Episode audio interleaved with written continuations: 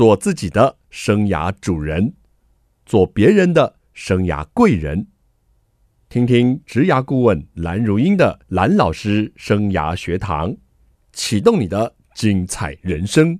欢迎听众朋友透过环宇广播电台和 Podcast 收听蓝老师生涯学堂，我是节目主持人蓝如英蓝老师。这个系列呢，我们进行的是健康百分百，我们希望大家能够健康百分百，人生才能够更精彩。今天呢，邀请到的这位来宾呢，是中国医药学院新竹附设医院加医科的医生刘成浩刘医师，刘医师好。主持人好，大家好。好，因为呢，新冠肺炎疫情升温，那政府也就积极开始施打疫苗，而且七月呢，全国疫苗接种已经累积超过这个二十百分之二十七了。那不少民众呢，还是对疫苗有一些的偏好跟看法。医生，您在这个部分呢，有没有一些建议呢？可以跟我们听众朋友聊一聊。我想这一次打疫苗，我想应该很多民众哈，对于疫苗一定有一些疑惑哈。那身为医生的立场，我个人的意见是觉得，假如说没有特别的偏好的话，那当然就是有就打是最好的。就是不管哪种厂牌哈，虽然现在在国际上他们推出来的期刊来讲，他们的那个一些涵盖的那个百分比虽然有点不一样，但是实际上是不大能比较。通常每个厂牌大概最后做出来的一些疫苗的生成率其实都差不多。那现在以国内来讲，大概最多的品牌大概是 A G 跟莫德纳这两种。是。那 A G 的话，一般来讲，很多人是会担心说会有出血的风险，或者是一些栓塞的风险。那这部分来讲的话，嗯，主要还是要在试打完，我们可以再做大概一个月内做一些细部的观察。才会发现说，哎，有没有这样的情形？实际上，这种情形的话，大概是百万分之十几啦，就是百万个人之间才会有十几个人这样子的情形。那莫德纳的话，它目前比较多的一个风险是年轻人，男生比较会有一些心肌炎，就是我们的心脏发炎的情形。是。不过这个东西的风险比例其实都在百万分之的个数这样子，所以实际上都不是很高。相对于它施打的好处来讲的话，坏处是比较少的，所以我们还是建议说，哎，假如你没有特别偏好的话，其实你是有什么就打什么，是最快能够达到一个免疫效果。嗯嗯，而且呃，疫苗就算接种了，还有要两三周才会有防护效果。对，一般来讲是说第一季的开始的大概二十一天，是。就是三两三周以后，大概会对一些呃家户传染什么的会有一个效果，就是会开始有一些，但是它的比例上，第单独一季的话，大概也是四到六成的，所以一般来讲。打完第一剂其实就有一定的保护力。假如说要比较好永久的保护力的话，或者是比较长的时间的保护力的话，目前建议再接种第二剂，例如隔十到十二周再接种第二剂的疫苗，这样。是，刚刚刘医师跟我们讲了，就是说疫苗的种类很多呢，那这些疫苗会推出来会问世，也都是经过一个这个呃，就是实证的的结果了哈。所以当然它有一些的这个可能性的副作用，但是它呃副作用相较于这个我们呃感染了新冠肺炎的这个风险哦，当然好处是多于这些可能性的副作用。所以刘医师还是站在这个呃专业的一个立场哦，认为说有就先打。对对对对，有就先打，不然因为很多我知道很多人比较喜欢莫德纳，但是莫德纳目前因为在供应数上。比较偏少，所以变成莫德纳的施打的时间可能就要往后延。嗯哼，那相对来讲，目前在国际上供货比较充裕的是进到台湾的是 A G。是。那假如说未来在我们的卫福部有开放混打的话，其实你先打 A G，你后面可以再打的其他的种类的疫苗其实是蛮多的。例如说，国际上有看到的是混那个 BNP 的比较多嘛，哦，然后或者是也有可能在我们的疾管局，他们也会建议说，以后要不要开放混莫德纳也可以。是，可是。假如说你先打一个莫德纳，第一个就是你可能拿到的时间会比较晚，第二个是莫德纳本身目前没有看到第一季打莫德纳，后面比较没有看到混其他的疫苗的一些研究，嗯，那你就是第二剂还要等莫德纳，有时候时间上又会更晚一点。是，嗯，经过这个医生这样跟我们分析啊，我们就会比较。呃，能够有充足的一些资讯，作为听众朋友，您在施打疫苗的预约啦、选择啦的一些参考。那呃，刘医师，像新加坡哈，他们九月，他们也预估说九月啊，如果疫苗的涵盖率哦可以达八成以上，他们可能会考虑哦重新开启边界哦。所以，一般的话，这个一个国家哦要施打疫苗哦到。七八成以上，是不是才会比较疫情有助于这个稳定呢？呃，这个是呃牵涉到呃公共卫生上面会讲到有一个叫做群体的免疫力，是我们每个人有自己的免疫力。那公共卫生上是说，当你一群人达到大概八成左右的一个情况，那你就算有人得到，实际上因为周围的人都有抗体，他也传播不下去。是啊，它就会不见那个我们叫做群体的免疫的一个分泌。那的确，假如说像呃新加坡他们即将可以达到八成的话，那它对于开放，即使其他的呃有有国外的人带带有这个病毒进来之后，因为它周围的人都有抗体，所以变成说它也不大容易传播出去的这样情况。嗯，所以就是说，我们在这方面哈，可能还有很大的努力的空间。对对，台湾假如说要达到我们尽量能够恢复正常生活，可能第一个条件就是我们接种的人数的涵盖率要能够达到八成左右。那另外一个比较重要就是说，我们这些接种的疫苗的确是。对于目前存在的病毒是有预防的作用。那像英国，虽然他们涵盖率虽然已经到达大概呃一半以上，是，但是因为他们又有新型的变种的出来，就变成说他们又变成用另外一波的一个高峰。哎呦，这个病毒一直变哇！有时候看到一些国际新闻，有时候看到都头皮发麻哎。哎，对，病毒在不断的传染过程当中，它的一些基因的变化一定会。一直在改变。是，那这个疫情的影响啊，呃，医生，你们在这个看诊的这个方式也做了改变。呃，对，目前健保局给一些我们的一些来医院就诊的民众担心会有接触传染的情形嘛，因为医院毕竟它是一个比较多。带病人的地方，虽然我们也会做一个很好的卫生消毒，但是大家很怕说，哎，你等候诊的时候，你可能跟一堆人在一起，要是有一个疏失，你可能就会传染到。是，所以在三级警戒跟现在的二级警戒的情况下，健保局会开放让我们在医院的医师，就是用视讯问诊的方式去帮民众做一个药物调整，或者是拿稳定性的慢性病的处方签的一个。方式来看诊，嗯，这个视讯的问诊蛮重要，尤其是像刘医师，您这个工作的单位是家医科嘛，一定很多那个慢性病患，对，对不对？对对对，慢性病患可能在这段时间，因为假如说你只是一个呃日常的感冒或者是肚子痛的话，一般来讲，很多人可能会就近诊所或药局就医的时候会比较方便。是是是，那很多人他的慢性病一开始就是在大医院拿药。那稳定的情况下，他可能两三个月就要来回来一次检查或抽血，了解他的抽血报告啊，或者他目前身体的情况啊，或者是吃药有没有什么副作用啊，所以他不能因为疫情的关系断掉，尤其像糖尿病、高血压这种东西，就是每天要吃的。所以这个时候的话，像我们医院开放有一个视讯问诊的方式，就是上到我们的官方网站上面，就是我们医院的网站上面，它有一个视讯看诊的一个。平台，那我们同时点进去之后，大家只要用桌上型电脑或者是手机跟我们连线之后呢，我们让你大概了解你目前身体的情况，还有你药物上的作用是不是可以没有什么特别需要调整的地方的话，那我们就会把原来的药物再给你三个月，然后再安排你相对的检查。那你就不用来医院了，你可能只有在我们医院有开设一个叫做德来素的快速拿药 的地方，对，他们叫做药来素，药来素。然后你只要开车过去，然后就是过一下健保卡，然后就可以拿到你所需要的药物啊，跟你所需要的抽血的单子这样子。好的，谢谢的刘医师呢，告诉我们因应疫情的警戒下哦，这个。便民啊，让我们这些病患呢能够要来素。毕竟健康是没有办法因为疫情而暂停或请休假的啦。我们休息一下，待会回来再来跟医师多请教一下我们的健康问题。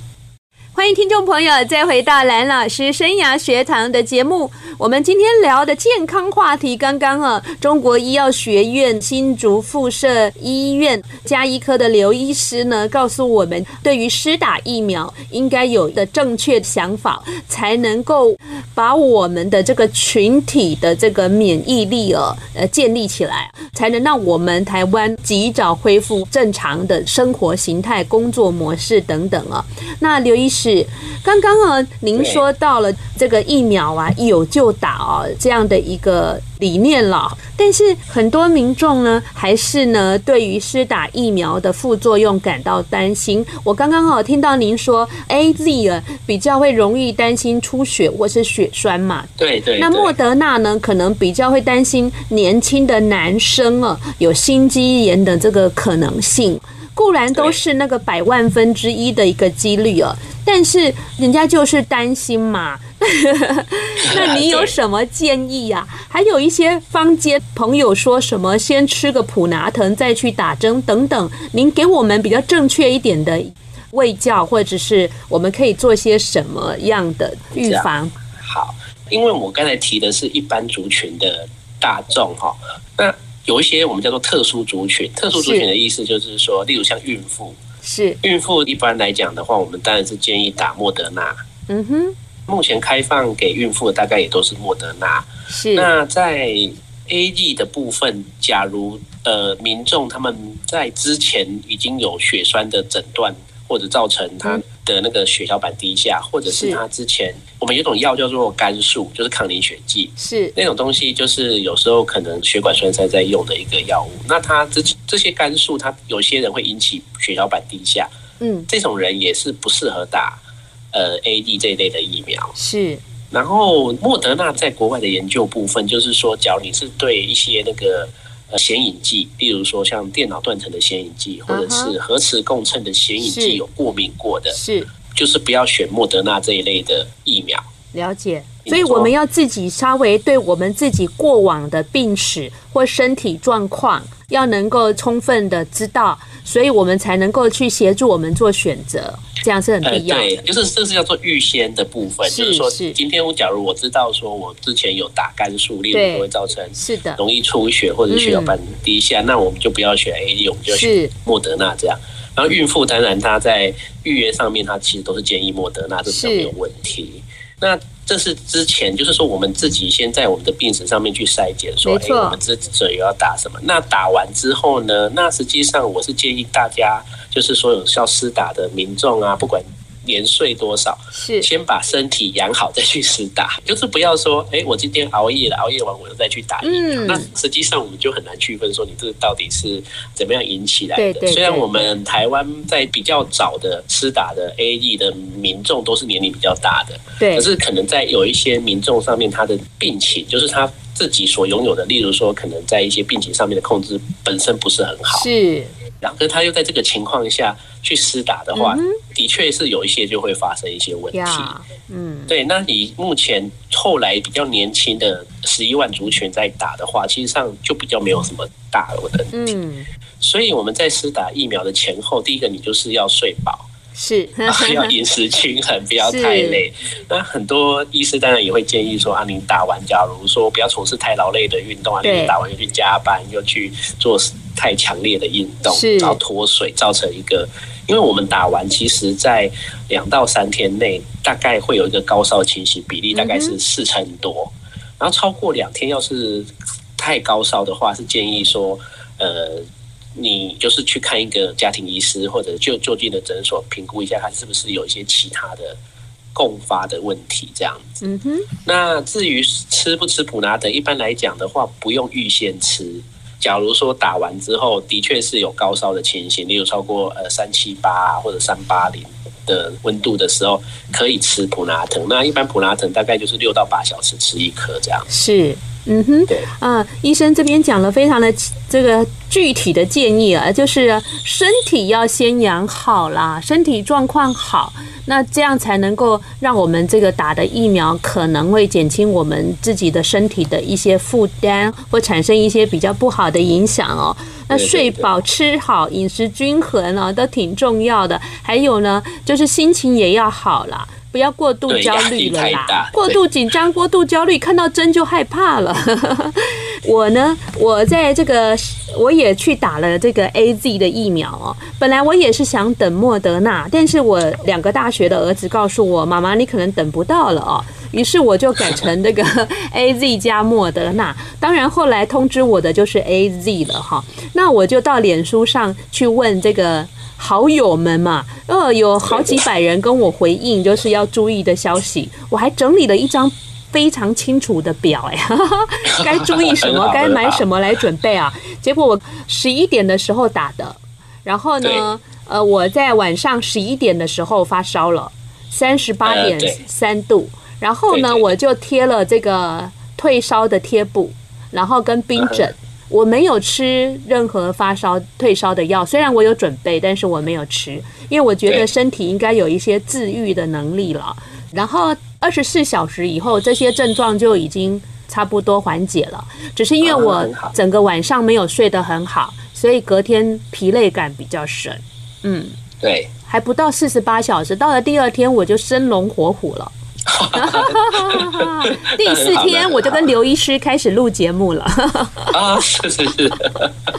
好，对，所以呢，大家也不用疑虑哦。所以我把我整个打针的这个过程都写在脸书上。哎，有三四百个人说太好了，终于敢去打针了哈。但是我有个问题想要请教医师啊，您刚说对自己的身体的一个状况，我们的病史要能够了解，可以助于我们对一些疫苗的一个选择哈。像孕妇呢，我们政府都是跟我们医界都是建议是莫德纳嘛。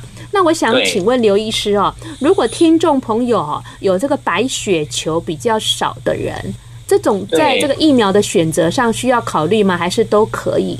白血球比较少，一般来讲我们。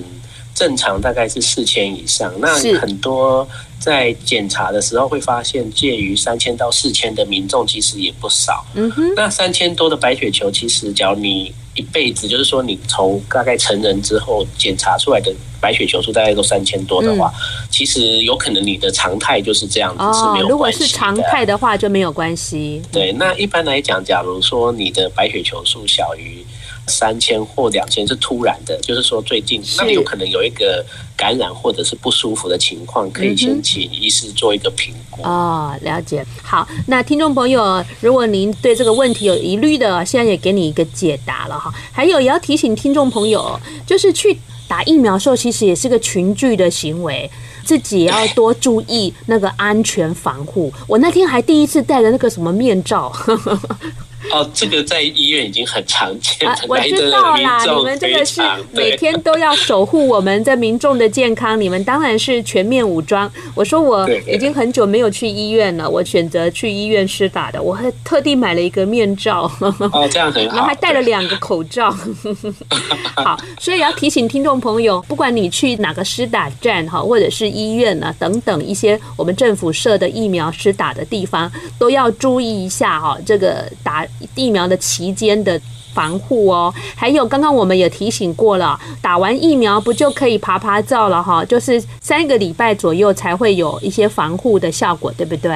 对。然后就算是打了一剂之后，其实我们一般的预防，因为我们有讲过说打一剂之后，其实它就是能够生成抗体的比例大概四到六成。四到六成。假如你是已经有的话，那当然大概。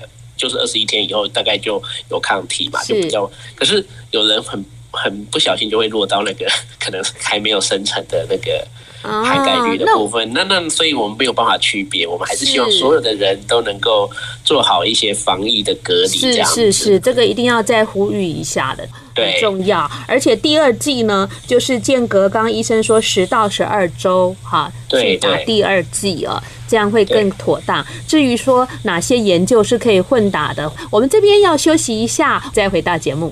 欢迎听众朋友再回到蓝老师生涯学堂的节目。我们今天呢进行的是健康百分百的单元。我们邀请到中国医药学院新竹附设医院加医科的刘成浩医师在我们现场。主持人好，听众朋友大家好。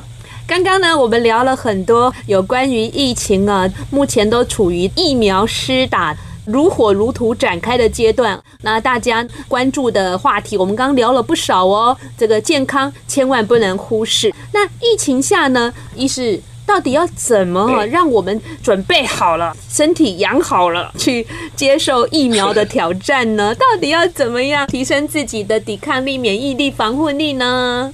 一般来讲的话，我们常常在讲说要。提升自己的免疫力，才有一些抵抗力嘛。是。那实际上，免疫这个东西，在我们临床医学来讲，其实它是一个概念性的问题，它很难真的去测说你现在免疫力好不好。对。那实际上，我们能够做的呢，第一个就是健康饮食。那我们健康饮食的部分，当然是希望有一些像维生素的部分，它是可以提升我们的免疫力的。例如维生素 C 啊，就水果啊，绿叶蔬菜啊，或者是 B 群啊，增加我们代谢啊，哈。B 群就分很多种，所以在饮食方面，我们是建议在打疫苗的前几天，你能够综合饮食，就是怎么都要吃就对了，就不用太偏好。那当然，我们是希望不要吃一些比较人工类的、加工类，比较是原型食物，就不要加工食物，对你的免疫力会比较好。那第二个当然就是要睡饱，要放轻松。就是因为我们有研究是来讲，例如说你熬夜一天，你可能隔天的抵抗力大概白血球就会下降了，那你的抵抗力相对来讲你也会下降。是，那当然不要在熬夜的情况下，隔天或者是你压力很大的情况下，然后你就去做一个施打疫苗动作，这样很容易让你压不住。就是说它的那个制造反应的情况虽然是比较减弱，但是你自己可能本身有其他的承受不住啊，承受不住的情况。是对，所以睡饱。是很重要的，然后放轻松也是蛮重要的。那我们打完疫苗之后呢，它在反应期，当然大家会觉得说，哎，身体会有一点不舒服。那可以，例如说，哎，我们睡饱觉，或者是多喝水也很重要，因为实际上水分是增加我们代谢的一个。机转哈，可以让我们更加的能够把一些我们疫苗中的有一些所谓的附加产物哈，可以更快的代谢出去。是，多喝水挺重要的。对，然后另外一个就是说，假如说本身有一些慢性病的病人，例如说你可能有糖尿病啊、高血压啊，或或者是有一些需要控制的一些长期服药的东西，其实目前在各个学会提供我们的意见里面，真的能够需要停药的情况不多。大概是一些免疫制剂的，就是比较特殊的一些少部分人有验到免疫制剂的一些打针的部分，可能需要做调整，或者是一些，例如说癌症病友啊，他们做一些免疫治疗的，可能需要调整。是，剩下的药物，包括比较常见的一些慢性病药物，大部分都不需要去停止使用。嗯，就是可以正常了。对，就可以正常的使用，正常的吃，然后把你的血糖啊、血压啊控制到比较。合理的状况下再去施打，那你的风险上就会比较好一点。嗯，我们在那个疫苗施打的现场也都有医生哦，可以提供一些咨询询问，您就可以把你的疑虑可以讲出来，真的没关系啊。这个健康安全是最重要的。对，像我们也有在我们医院帮忙施打疫苗门诊，那疫苗门诊的时候一定会有一个呃穿着白袍的医师，然后跟你问说，哎，有什么不舒服？有些。病人非常的好，他会把药物带来让我们看一下，然后我们就跟他解释说啊，这没有关系啊，这个东西可以，这个东西不可以，或者是说，哎，你吃的药物里面本身就有一些，例如止痛药什么的，那你假如说已经有吃止痛药，你就不用额外再吃消炎药什么的，应该就是不使用。所以实际上在施打疫苗的现场，带药物给医生看一下也是不错的一个选择。哈。哎，刘医师，你们辛苦了耶，都还要再支援这些任务。这些是全部的医师都会很高兴去支援这样的一个。你们辛苦了，辛苦了，真的。谢谢。这个疫情下这么的紧绷，你们的工作量也变多，松懈不得哈，辛苦了，辛苦了。对对对，嗯，谢谢。你们医护人员应该是在第一时间就打这些疫苗了吧？对，我第二季在五月底就打完了，是因为早期在还没有我们还没有。呃，提升它的防疫程度之前，大部分的医务人员可能第一线就有收到这个政府提供的 A D 疫苗，就先打。嗯、呃，那您听起来很年轻，因为我们是透过电话访问您的。您年轻人有没有很大的副作用啊？一般来讲的话，我打的话，我自己感觉是局部的红肿，刚打完是比较明显的。是。那在发烧部分，我是没有很明显。嗯、然后红肿的部分，大概在三天到四天，其实就慢慢消掉了。是。呃，您没有发烧，可见得您是老人家了。我有发烧，我有发烧，所以我还年轻。刘医师，疫情下。真的产生不少焦虑感。那我们怎么去判断说自己是不是焦虑了？那有没有什么样的症状，或者是说到什么样的程度，可能要去寻求医生的帮忙呢？您对这个问题有什么建议或看法？那施打疫苗晚的话，很多人当然都会产生一些担心。我觉得这个是正常的啦，因为我们毕竟在。在这个疫苗上，它第一个发展上的时间比较短嘛，大家会担心说什么新的产品。是。那主要我觉得担心的点还有一个，就是目前疫情上很多人，例如说可能工作的部分啊，或者是经济的部分会有压力，这个我相信也会产生一个焦虑的心情。然后万一说要复工了，然后身体又突然出现状况，大家也会更焦虑。没错。那我的建议是说，其实我们。资讯的部分，尽量不用再去追说啊，目前呢有是多少人啊？有一些太多的说，哎，这目前，因为我目前其实，在我们国内的疫情是下降的情况下，不需要每天去追太多比较负面的资讯，然后就是说，哎，今天有多少人得到或多少人治疗的情况怎么样啊？那我们现在像奥运期间，大家其实可以在家里做一些比较轻松的活动啊，或者是看电视，跟我们鼓励我们的奥运选手也很好，就是以做一点活动去替代想太多的想法。可以缓解那些比较不舒服的症状。那实际上呢，我们在施打完的那个都会给我们的民众一张卫教单，例如说 AD 上面他们就会写说，大概几天到几天产生怎么样的症状，是就要来医院。其实那个就是有给大家一个遵从的标准。例如说打完之后呢，你持续的头痛或者是视力模糊，对，那你就要来急诊，或者是打完之后。你有出现身体的淤青啊，或者是出血点，哦，或者是脚肿胀，然后或者是呃剧烈的腹痛超过二十四小时，这些情况可能就是在某个部分有血栓，你就来我们急诊。那我们急诊的医师都相当好，一定会帮大家做一系列检查，来看看是不是真的有血栓的产生。是，所以大家一定要详读施打完的一些注意事项，那个其实政府都会背给大家。然后因为很多人可能就。比较没有在看那个东西，嗯，对。谢谢刘医师更娓娓的到来啊！我那天去施打的时候啊，那边的医生说，你们最好趁现在在等待的时候看一看，因为我想你们回家可能也不会看了。对对对，因为很多人他就是你的同意书拿走之后，那张卫教单就放在桌上，我想说哇，这样子他就可能不知道他接下来会面临什么样的事情。你如果不想看，刚刚我们刘医师已经跟你用念的念给你听，所以啊，记。记得呢，不用过度的担忧，越有正确的资讯，就可以降低我们的焦虑。这也是为什么我们请到专业的医师啊，来跟听众朋友谈谈这个话题的主要目的。我们休息一下，待会回来还要来跟刘医师聊聊啊，就是疫情下我们一般的健康也是需要照顾的。我们休息一下，马上回来。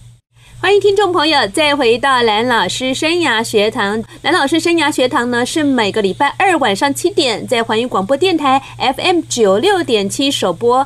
隔个礼拜二的早上七点呢，您上班的时候会听到我们精彩的重播，还有在各 Podcast 的平台都有我们的节目。这个 YouTube 频道里面，你搜寻环宇广播电台，也有蓝老师生涯学堂的影片哦。希望听众朋友可以透过各种方式呢，听到你所要的一个资讯。那我们聊到疫情下，我们该如何的守护健康呢？刘医师，您刚刚提到疫情下，大家可能因为工作啦、经济啦，可能产生一些焦虑感。你建议大家哦，不要再去追过多的负面资讯，这个是挺重要的事情。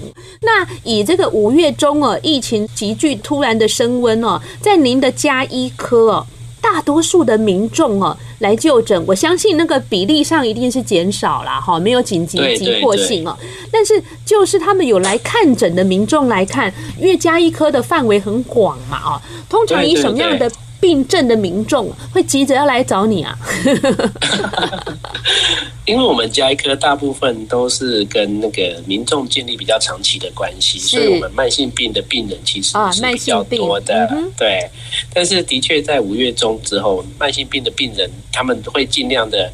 把他的药吃完再来，就是他其实也都会比较延后就诊啊。那这个当然是比较没有问题的。那有一部分的病人当然是对于那个有没有感染到口鼻这个情况会比较紧张，所以他们大概也会过来我们的诊间咨询一些问题。这两类病人当然是比较多的。是。哎，那个加医科啊，因为服务的范围很广，那再来就是说，像那个刘医师讲的，就是长期的这个部分嘛，对很多那个慢性病的爷爷奶奶很喜欢跟加医科的医生聊天，哎，